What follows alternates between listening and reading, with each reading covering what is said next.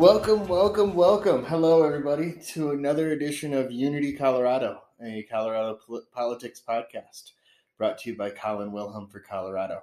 I am Colin Wilhelm, and with me, as always, is my wonderful human being, Keeley. Good morning. Happy to be here. We have some exciting conversation in store today with a guest. Yes. But first, you know, we always like to talk about the weather. You know, I live about 45 minutes outside of Glenwood Springs and only got a light dusting of snow, which, as everybody down here has probably picked up, that I don't really like snow. I meant to live on the beach, but Colorado is my home, and we do need the snow. So as much as I hate seeing it, I'm glad it is starting to snow, and it really just doesn't feel like Christmas time without snow. No, and yesterday we in Glenwood Springs, at least by my house, only got rain. You could see up on the mountains that there was some snow, but yeah, this is by far early December, December 7th, 8th, the latest of our first snow. Yes. Yeah, we are due for dumping. Yeah. And if we don't get snow, measurable snow throughout the winter, not only does our economy in the Western Slope suck from tourism and that sort of thing, but our rivers don't get replenished. Yeah, which we know leads to more wildfires and everything else. So here is me putting out the vibes for the snow. Yep, I think we said last week, get your car washed. So yes, some people did, so continue to do that. So we've got some interesting things going on the world floor, if you will, today. Russia. Yep. Invading Ukraine. Well, maybe. Maybe. Okay. Maybe. So, so for those who aren't world geeks like myself, Russia has amassed over 100,000 troops and tanks along what I would call the new Ukrainian border with its neighbor Russia. I say new because in 2015, some will remember that Putin through some actual military force, but mostly through militia groups, invaded Crimea, part of Ukraine, and then annexed it and made it part of Russia at the expense of Ukraine, and pissed off a lot of people, including President Obama and the Ukrainian people in Kiev.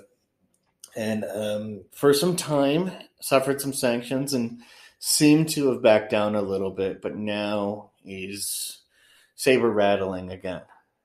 And when you put 100,000 troops on a contested border, you cause some fears throughout the world, especially when one of those countries that's right next to... So the Ukraine, for people that don't know, is not a NATO country.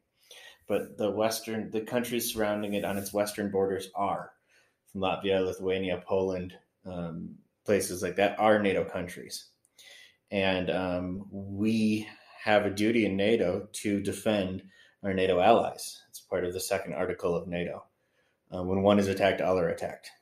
And so there's some big issues there. And one of the things that people are thinking is that Putin is trying to prevent the Ukraine from looking west.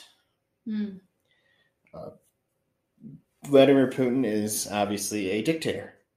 And our last president gave him some very fond memories, I think. Right. Well, now we know that Joe Biden has, kind of stepped in and had a 2-hour summit with Putin, and hopefully we will actually be able to see some readouts from that in the near future. Yeah, and hopefully he takes a little bit harder of stance with Putin than the former guy did. Yes, absolutely.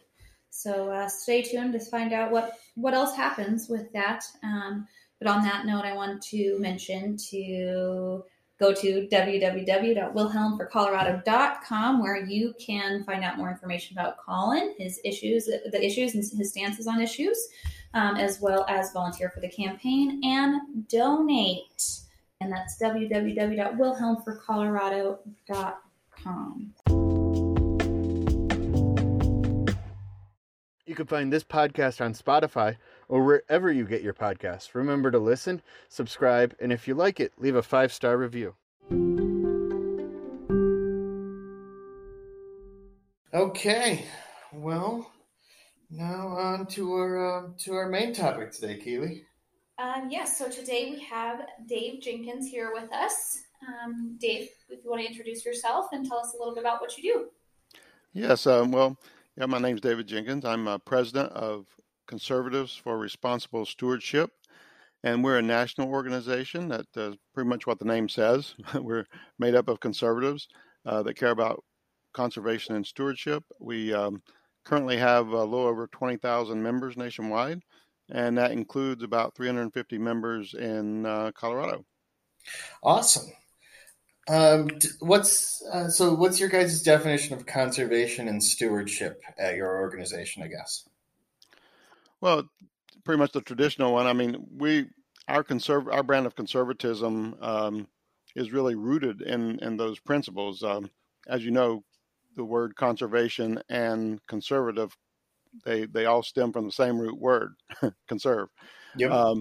But it means taking care of, God's creation. That's like Reagan quoted one time when he was dedicating the National Geographic headquarters. He said, "You're worried about what man has done and is doing to this magical planet that God gave us, and I share your concern." And he went on to say that it's our moral responsibility to leave this place either as well as when we found it or better than we found it for our children and grandchildren. And to us, that's the epitome of being conservative. Yep. I actually have always admired that quote and that stance from Reagan. And I think that we in Western Colorado in particular, we owe a great benefit to oil and gas industry and the whole fossil fuel industry in general, with the coal industry involved in that as well. But also there's some market forces that are designating where we go as a country, as a state, as a community. And I think that we need to recognize that. And what I like about your organization is that you're very much on that front lines of recognizing those market forces and doing the good stuff instead of burying your head in the sand, but instead of burying our heads in the sand, looking forward, right? Yeah. I mean, the energy market has changed dramatically. And, as conservatives, we've always said, follow the market, let the market lead. And right now that market is actually favoring solar, wind, geothermal, and even nuclear in many cases over oil and gas and coal. And we're seeing that in the electric utility market with the prices of electricity. I'll give you a quick example of how dramatic it is. And if you pay your electric bills and you're a utility customer, you ought to stand up and pay close attention to this. In Arizona, for example, new solar facilities that are going up that have battery storage for nighttime generation, that gets around the whole intermittent thing. Those new plants are selling electricity for between $15 and $25 a megawatt hour on a 20-year contract. In other words, that price is guaranteed for the next 2 decades. I like that price. By contrast, there's a coal plant, Four Corners, up where sort of all that comes together, Colorado, Arizona. The price of electricity from that coal plant right now is selling for close to $80 a megawatt hour. So on one side, you have 15 to 25 for 20 years, and the other side, you have $80, and it's only going to go up. And the reason it's going to go up is not the price of coal. It's the fact that all these coal plants and gas plants are really, really old. Yeah. Most of them were built well over 20 years ago, and their life expectancy is only 30 to 40 years usually. So as they get older, it costs more to maintain them, and you know, all the different things, the costs that go into the operation increase, and those costs are passed on in the price of electricity that's generated. So if you know, as a utility customer, I would much rather pay, you know, $15 to $25 a megawatt hour and have that guaranteed for the next 20 years than to be paying $80 a megawatt hour now and watch it go up to 100 in a couple of years. I mean, it's pretty much a no-brainer, right? Oh, to me, I completely agree with you. So as utilities start shifting to this, because the cost, it's just cost competitive. I mean, otherwise they risk having stranded assets. Like if the coal plants or the gas plants can no longer compete price-wise, then they may have to retire them early. And if they retire them early, they pass that retirement cost on to their customers as well. Mm-hmm. But the same thing is happening in the oil and gas sector from the standpoint of transportation. Our transportation sector is electrifying at an amazing clip. And I'm not just, talking about the folks who own Teslas.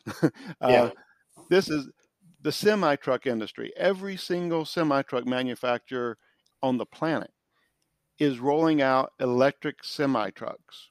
And that is, they see that as the future.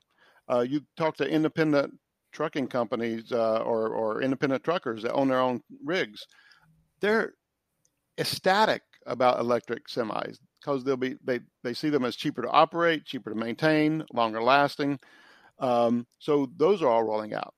FedEx and UPS, they're shifting all their delivery vehicles to electric. Walmart and Anheuser-Busch have ordered hundreds of these electric semis. So Amazon as well. Yeah, Amazon. And then General Motors has said that they're going to be producing all electric vehicles, no gas vehicles, by 2035. So, and Europe is going that direction even quicker. They're mandating that their transportation sector get to there by 2030, and it's really a back end mandate because the transportation sector is just driving that mandate essentially. The law is kind of catching up with what's happening over there instead of the other way around. Yeah. And so when you see that and you start looking at where the market is for oil and gas, you see that market diminishing. Now, right now, of course, we're in a spike price-wise with both oil and gas, natural gas, because of supply chain issues related to the pandemic. During the peak of the pandemic, one of the peaks, the price of oil at one point went below zero, and it was so depressed that it cost you have to make $40, $50, $60 a barrel in order for drilling in a lot of these shale oil operations out west for it to even be profitable. So when the price of oil is down well below $40 a barrel, it's not economical. So what we saw is a lot of oil service operations go belly up during that period. So then when the economy started getting cranked back up and the demand came back, well, then you didn't have the supply sitting there ready to fulfill that demand. And therefore, we're seeing sort of an artificial temporary spike in oil and gas prices. Although oil prices are stabilizing and natural gas prices, I think, have went back down, 30-40% from their peak, the recent peak. So, but the overall trend on those prices is going to be downward because the demand is going to be less, and there's going to be less demand than the potential supply we have with all the oil wells we have. I mean, we have 20 million public land acres leased for oil and gas drilling. We have, 10,000 unused permits, and that's not counting, OPEC and the rest of the world. So there's plenty of supply to be had.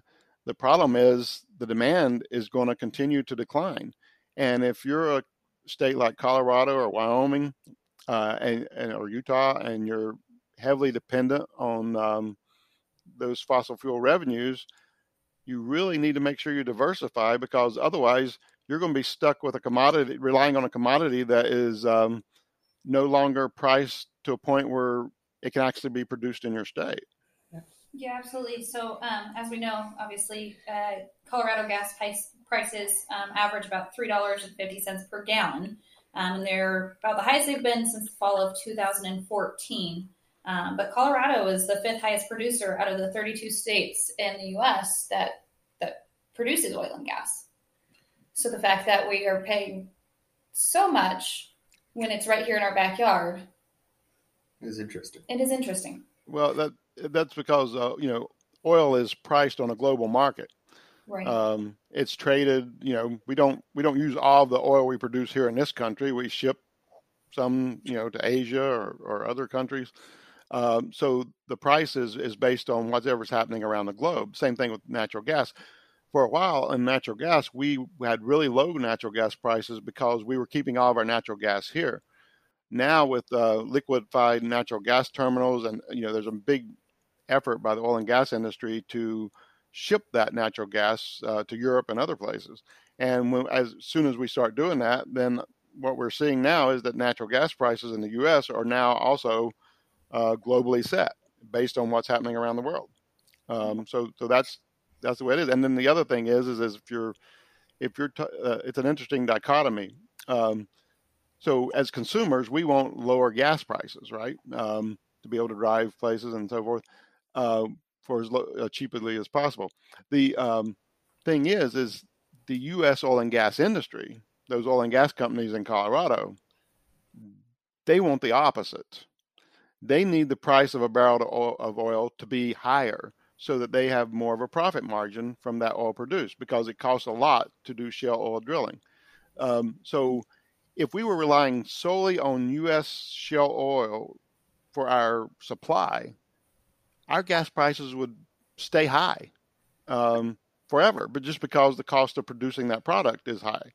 But when it's mixed in with other oil sources, like from OPEC and stuff, where the oil is more shallow, or even our Gulf of Mexico oil, then that moderates that price somewhat. But the oil out west is just sort of locked up in a difficult to get to place, and it just costs more to pull it up. Right. Let's talk a little bit, for our listeners that may not know a whole lot about the federal oil and gas leasing system. Colin and Dave, if you want to. How's that work? Yeah. Well, it's not working very well, actually. But so with our public lands. Each state does its own thing too in terms of state lands, but with federal public lands, the lands that are managed by the Bureau of Land Management, Forest Service, things like that, we make those available for lease by oil and gas drilling companies. Mainly, it's BLM lands that are the most targeted in that regard, and we the whole way this is supposed to work is that. Companies nominate parcels that they're interested in, and then we hold an auction. And these companies bid against each other to ostensibly for the highest price will get the lease, and then taxpayers and the federal treasury makes revenue off of that. Well, the way it's worked actually is quite a bit different in that, yeah, they do have these auctions, but the minimum bid price is $2 an acre. And so what we see companies doing is nominating a whole bunch of parcels, securing them for low minimum bids, so $2 an acre. And then after all that bidding is done, then if some of the acreage doesn't get bid on, it's made available for even lower price of $1.50 an acre. And one thing that was driving us crazy during the last administration, like when the price of with the pandemic and everything, the price of oil and gas were cratering.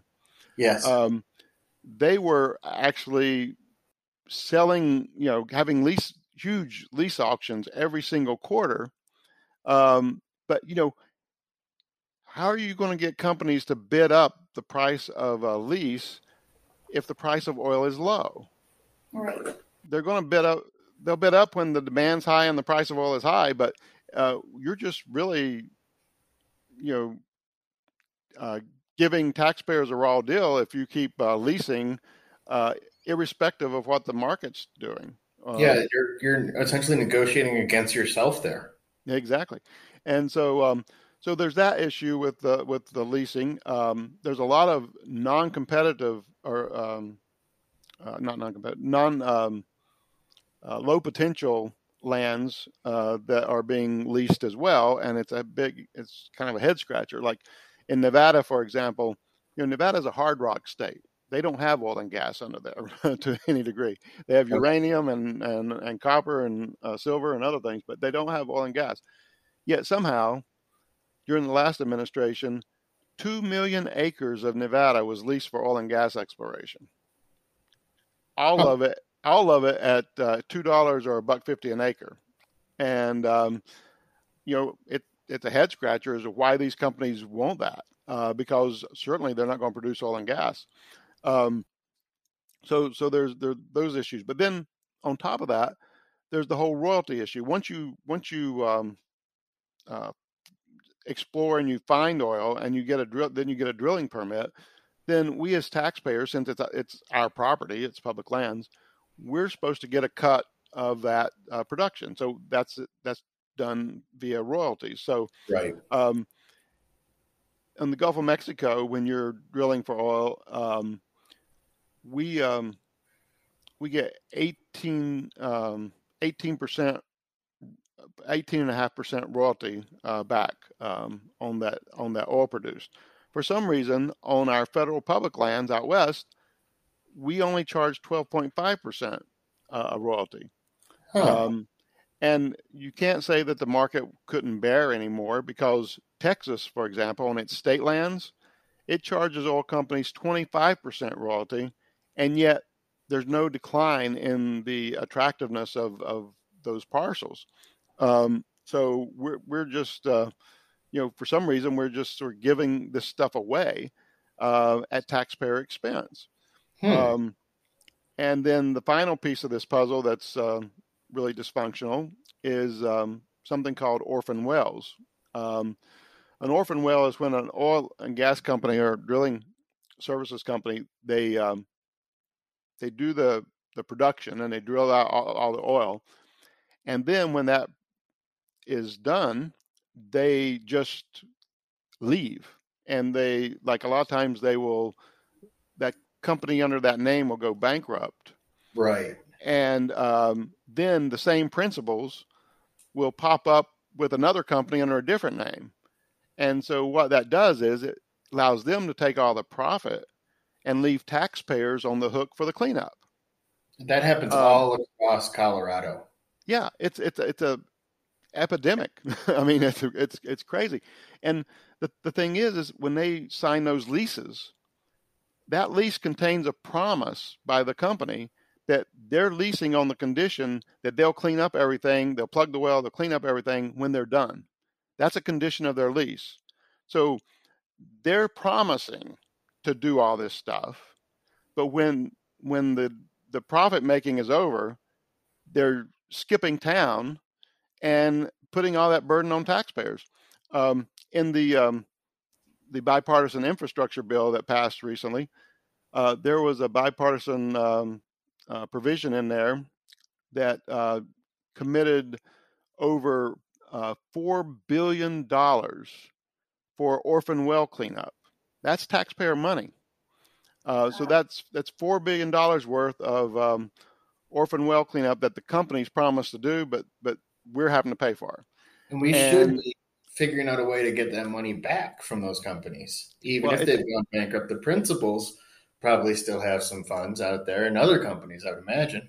Yeah, but the cost of BLM and folks going after these companies in court and forcing them and all that stuff, it's crazy. So the real answer is that you require adequate bonding to cover all their operations.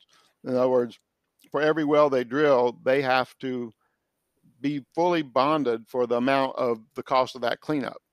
That way, if they renege on their promise to clean it up, then taxpayers are made whole. In other words, there's enough money in that bond to cover those cleanup costs, and we don't have to fork out taxpayer money to do it. Yeah. And that problem was identified back in the Reagan administration as something that needed reform.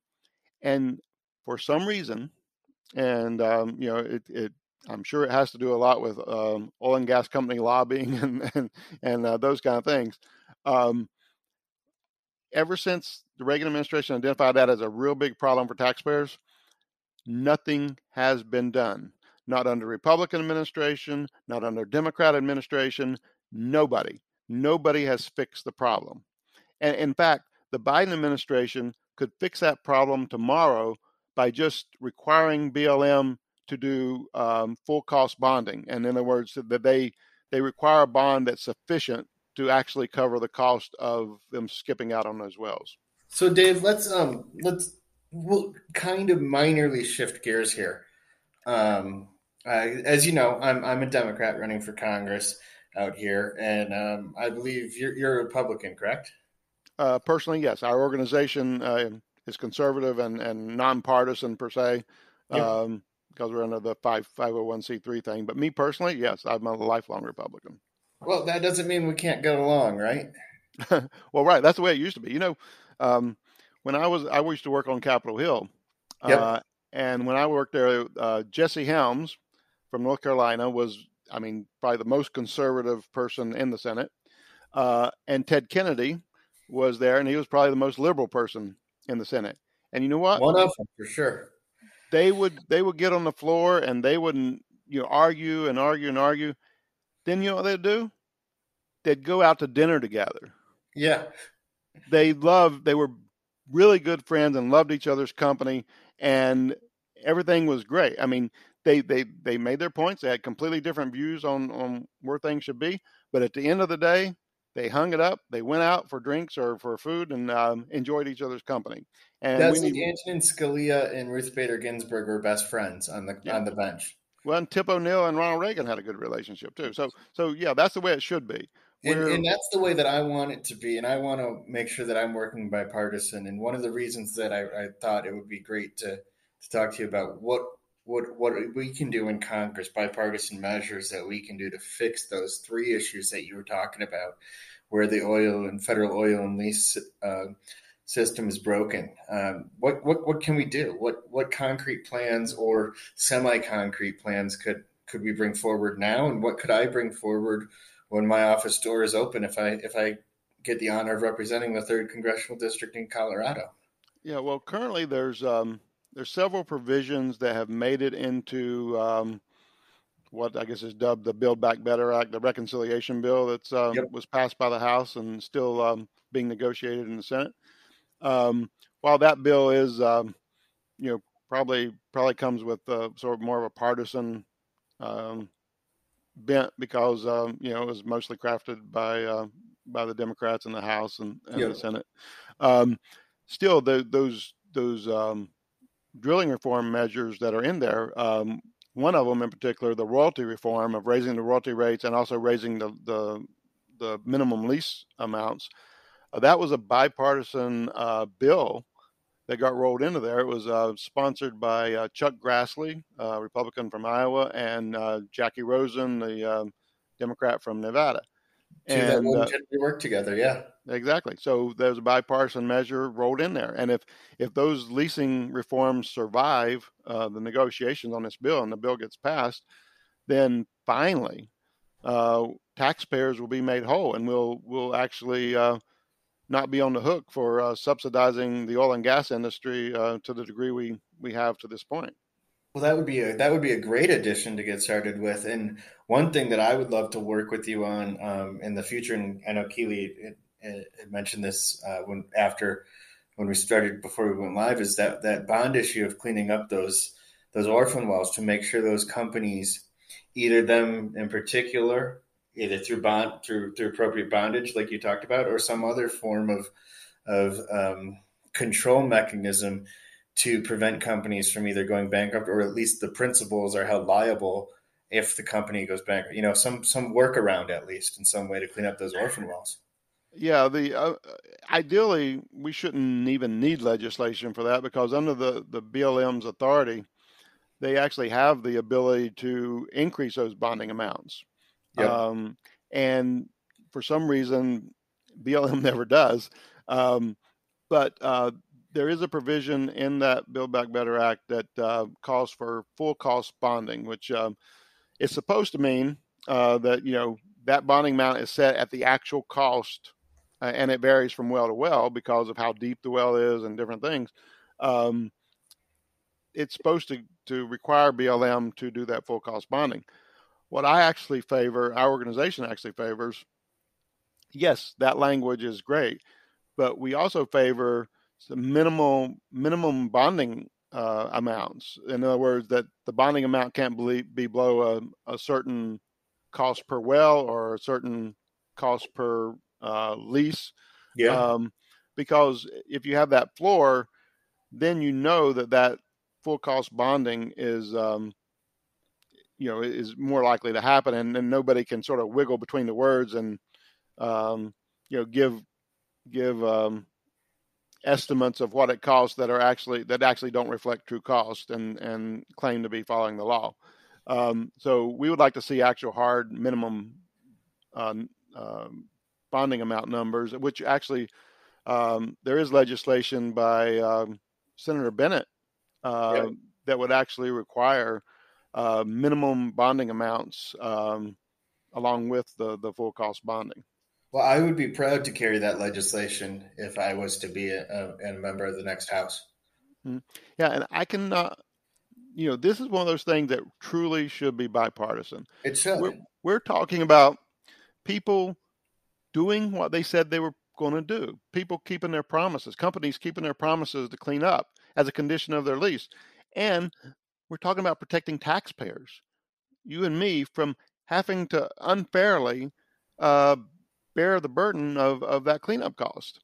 Now, I know you had mentioned that a lot of these companies will just kind of go out of business or go bankrupt. Is there any, repercussions that they face when they do just, pack up and leave? Or is there just no way to really go after them at that point? Well, that's the problem is, see, they then create a different company doing the exact same thing. Right. And it's sort of a wink thing. And I guess, you'd think that would be a hard thing to do, that, your current clients and customers and stuff would know you under one name, and then it would be a marketing disaster to pop up under a different name. But I don't think those normal type free market considerations really apply here. I think there's an inside game, and when companies do that, everybody knows what's happening, and business just goes on as usual. It sounds like, if they don't have that marketing disaster because everybody knows the shell game that goes on, and if you keep playing within that shell game, you keep getting business no matter what the name of your company is. Yeah, there's no disincentive for doing that, and for them as if profit is the main motive, and we all want businesses to be successful. We we're big free market fans, capitalism fans, but at the same time, there's got to be values and ethics that go along with that. It can't be just about the profit. Right. Whether it's taking care of our public lands, conservation, stewardship, or whether it's being fair to the taxpayers, there's ethical obligations. And every time that we, we're talking about our public lands here, when we give someone the benefit of being able to do business on our lands, it's just like if you were renting out, your house to somebody, or your field for somebody to do something. You're doing that, that's a privilege. They don't have a right to do that. Right. You're giving them the privilege, and you're giving them that privilege based on some conditions. And if they don't live up to those conditions, they should lose the privilege. I agree. And it sounds like there's some enforcement actions that we could empower or strengthen the BLM to do. And that would be something that I would be willing to look into with you guys in the foreseeable future. Yeah, there should be. I guess the real question at that level is the the willingness, either at the BLM level or at the Department of Justice level, to pursue those kind of things. Yep. You know, we were urging them to pursue that whole Clive and Bundy thing for a long time because he was grazing his cattle and not paying his fees. And then when they tried to do that, the federal government ended up backing down to these bullying tactics of Bundy and his pals. And, you know, we can't have that. Teddy Roosevelt once said something to the effect that laws that are not enforced are not laws at all. Yep. And that's essentially true. So you really have to, if you have laws, you've got to enforce them. People know the rules.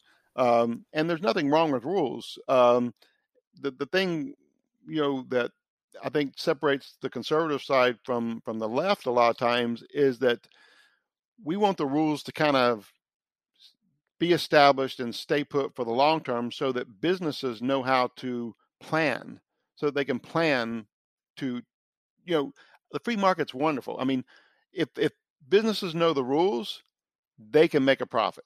They can adapt. They know how to do that. The problem is when you keep changing the rules on them.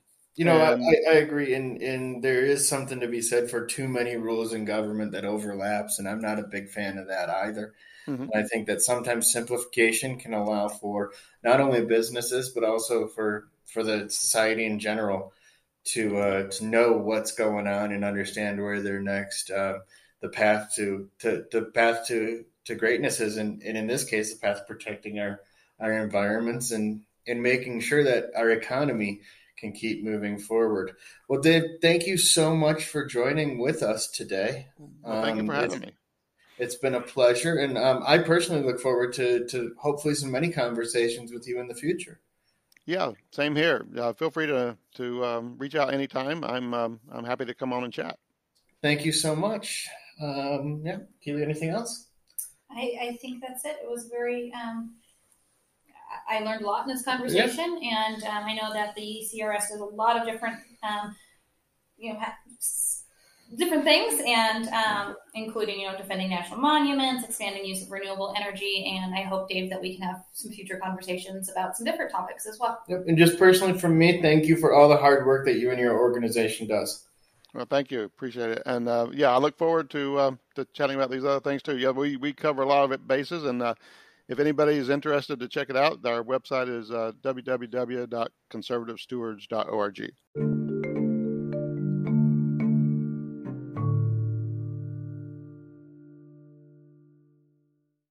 You can find this podcast on Spotify or wherever you get your podcasts. Remember to listen, subscribe, and if you like it, leave a 5-star review.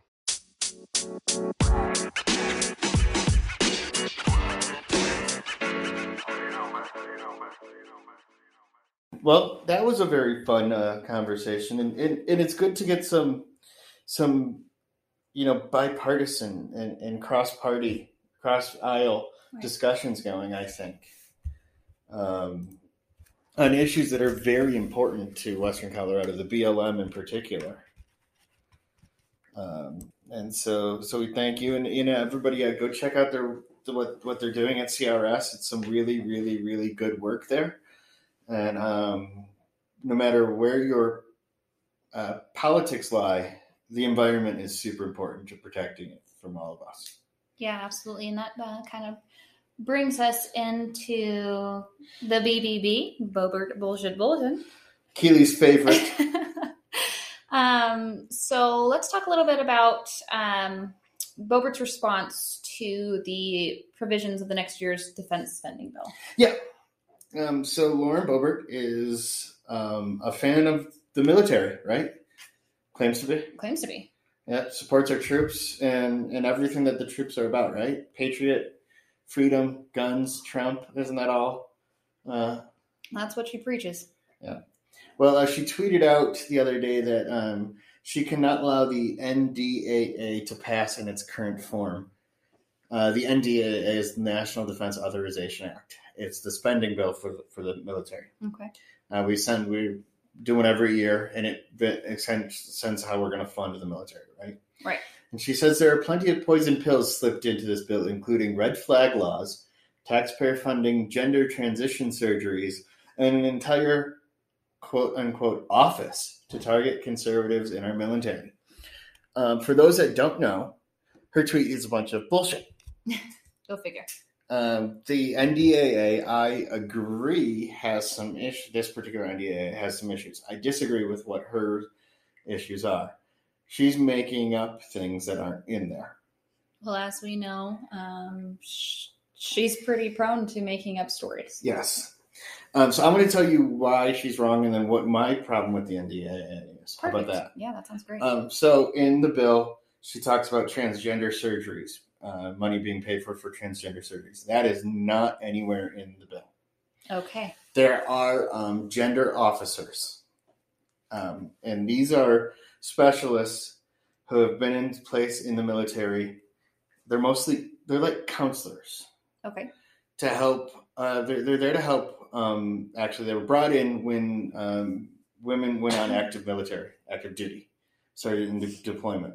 Okay, which we know from the past, women weren't always treated fairly right in the military, so it's good to have these in place. Correct. And so they do a lot of different things. One of the main things that they do is they act as counselors to women when they've been deployed overseas. Okay. Suffer from different ideas of trauma and experiences of trauma than men. Right. And so there was this whole lag of how do we deal with that in the military, and they came up with ideas of counselors specific for this. I don't have a problem with it. Right. I wish it wasn't necessary.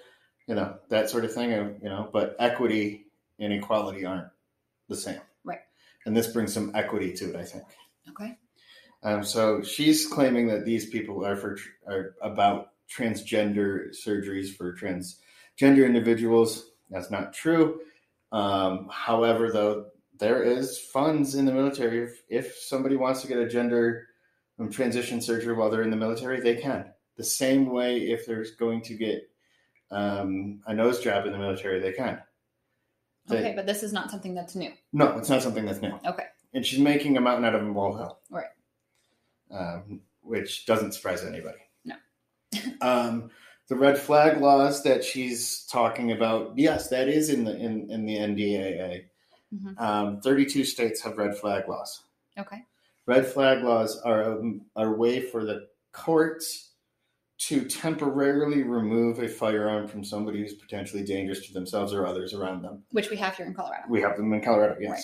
It's for a period of time to allow for a doctor to review the situation and then make an opinionated, educated statement to the court for whether this person should have a gun or not.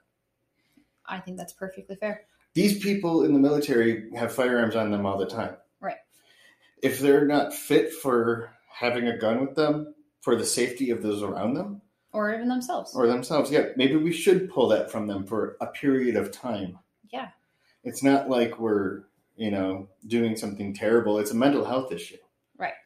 So she doesn't believe in red flag laws because she doesn't think any form of gun restrictions in any form, even the most minor restriction out there from a trigger lock, should be available to this country because of the Second Amendment. Well, she also considers herself and her followers as a well-regulated militia. Yes. So, hey, if you think Lauren Boebert is a well-regulated militia, you're probably listening to the wrong podcast. But if you don't, go to our website, wilhelmforcolorado.com, and donate. Yes, every bit, little bit helps, and I think at least here at Colin Wilhelm for Colorado, we wanted to get her out. Yep. Now, the third thing that she talks about is extremists in the military and an office to remove conservatives from the military. That's not true. There is a new creation of an office to prevent extremist views. Okay. Extremists. That's both sides. Right. And that's the act only defines extremists as those with access to government information that could do harm to the security of the nation. Punishment for engaging in extremist activities could range from required training to expulsion from the military. We don't want fundamentalist Christians. We don't want fundamentalist Islamists. We don't want fundamentalist Martians in our military with nuclear codes. you know, going crazy. Yeah. Extremists on either end. Yeah. You know, are it's dangerous. Right. So that's one big thing. And then she ends the tweet with another tweet where she talks about how our military is supposed to protect our nation, not protect our feelings. Let's cut the woke bullcrap out and take care of what they need. Why is it every time that Lauren Boebert talks about how somebody else's feelings are offended, you feel like she's projecting? Because she does. Okay. Yeah. It's not just me. No. It seems like her feelings are upset. Yeah, it does. Yeah. The main issue that I have with this NDAA, the same one that I had with the 2021 and the 2020, is they continue to authorize non-full court approved surveillance of U.S. citizens on U.S. soil via drones or through emails and that sort of thing without a full search warrant through the FISA courts. Okay. Foreign Service Investigation Act courts. Okay. And I just don't think that the military should be allowed to snoop on the U.S. citizens in the United States without getting a full Fourth Amendment search warrant. Yeah, I would agree. Mm-hmm. So that's my issue with the NDAA. Okay. I think that that's a justified issue. I would agree. Yeah. If you agree, go to our website, wilhelmforcolorado.com, sign up to volunteer, sign up for our emails, and donate. And also check out the events page. We're going to be in a lot of places. I don't think I'm going to be sleeping for a few months, at least not in my bed, it seems like. Nope, you'll be in hotels throughout the district for the next few months quite frequently. So if you are in CD3 and would like to speak with Colin or come to one of the events, please do check out the events page there. And also I wanted to mention, we found Dave through someone reaching out to us. Yep. And thought that he would be a good fit on our podcast and a good topic. So if you or somebody that you know would be a good fit and have a topic for our podcast that you would like to bring up to us, please reach out to us. You can reach us on our website or info@cwilhelmforcolorado.com, and we would be happy to bring you on. Yep. Now I'm going to tease next week's episode because it's not controversial at all. Oh no, I hear some sarcasm there. So next week we're going to be discussing the very bland, very vanilla issue of women's right to choose. Oh, yeah, bland. Yeah. Should be – that's not true at all. It should be an exciting episode, and we'll have another guest star with us then. Yes. Yeah. So join us next week, and as always, stay safe out there.